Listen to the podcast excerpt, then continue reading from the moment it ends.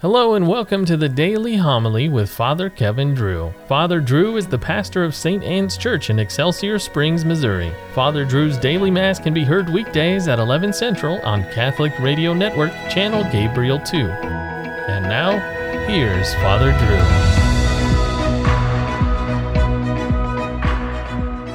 A reading from the second letter of St. Paul to the Corinthians, brothers and sisters. Whoever sows sparingly will also reap sparingly, and whoever sows bountifully will also reap bountifully.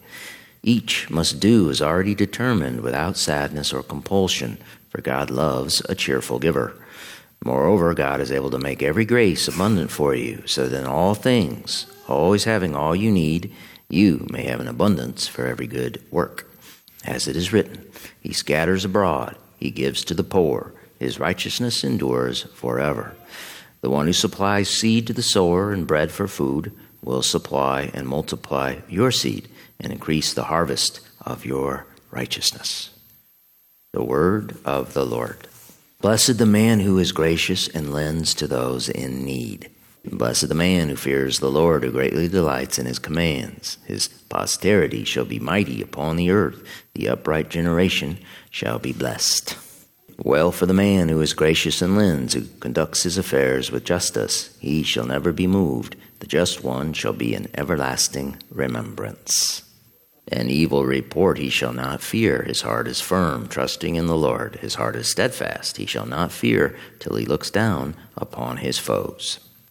Lavishly gives to the poor. His generosity shall endure forever. His horn shall be exalted in glory.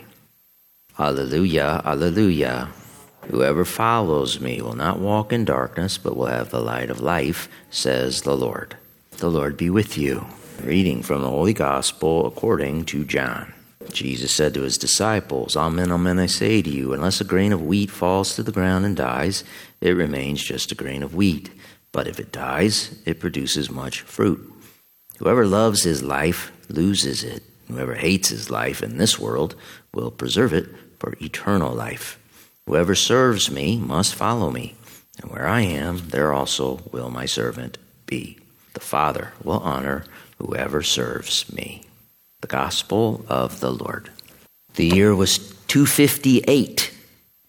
It was a difficult beginning for what would become the first Christian millennium. Hostility against Christians was growing. The barbarism and severity of pagan Rome had begun to reach a fever pitch. It would soon lead to a bloodlust. Roman authorities charged Christians of that era with odium humani generis, hatred of the human race, a hate crime. The Romans claimed to be citizens of a great empire, yet they practiced primitive forms of abortion as well as exposure, the killing of unwanted newborns. They also tried to institutionalize approval of homosexual relationships on a par with authentic marriage. Rome proclaimed itself the shining example to the world of its age while it violated the natural law and embraced debauchery. Four days before our saint today, Lawrence's death, the Bishop of Rome, the Pope, Sixtus, was arrested by soldiers of the Emperor Valerian and he was beheaded. The Emperor Valerian had issued an edict to the Roman Senate that all the Christian clergy, bishops, priests, and deacons, were to be arrested and executed. Sentenced to death in Emperor Valerian's sweeping condemnation of all Christian clergy, the deacon Lawrence really offended the emperor and thereby endeared himself to all Christians since.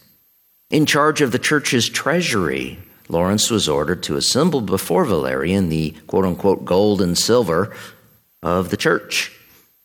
According to the tradition, Lawrence, knowing Valerian's hatred for all Christians who owned property, began to give it all away.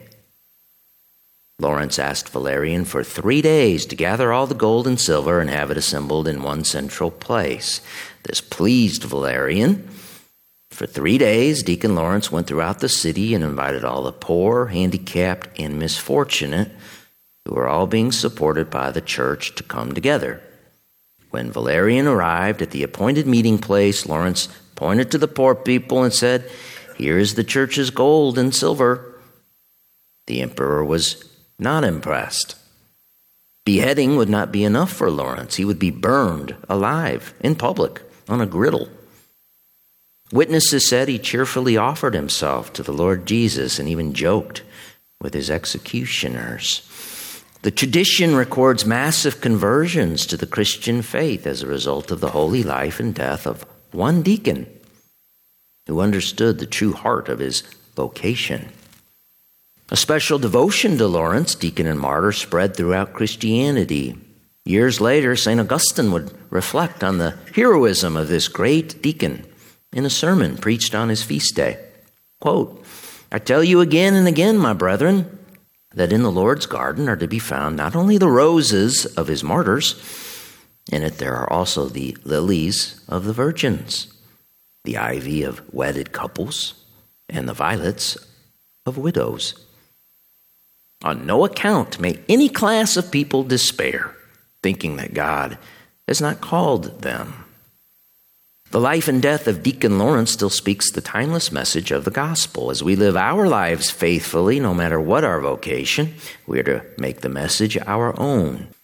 Whether we are ever called to shed our blood in what has traditionally been called red martyrdom, or simply called to offer our sacrifices daily in a continuous life of poured out love, traditionally called white martyrdom, we continue the redemptive work of the one to whom Lawrence offered himself fully Jesus Christ.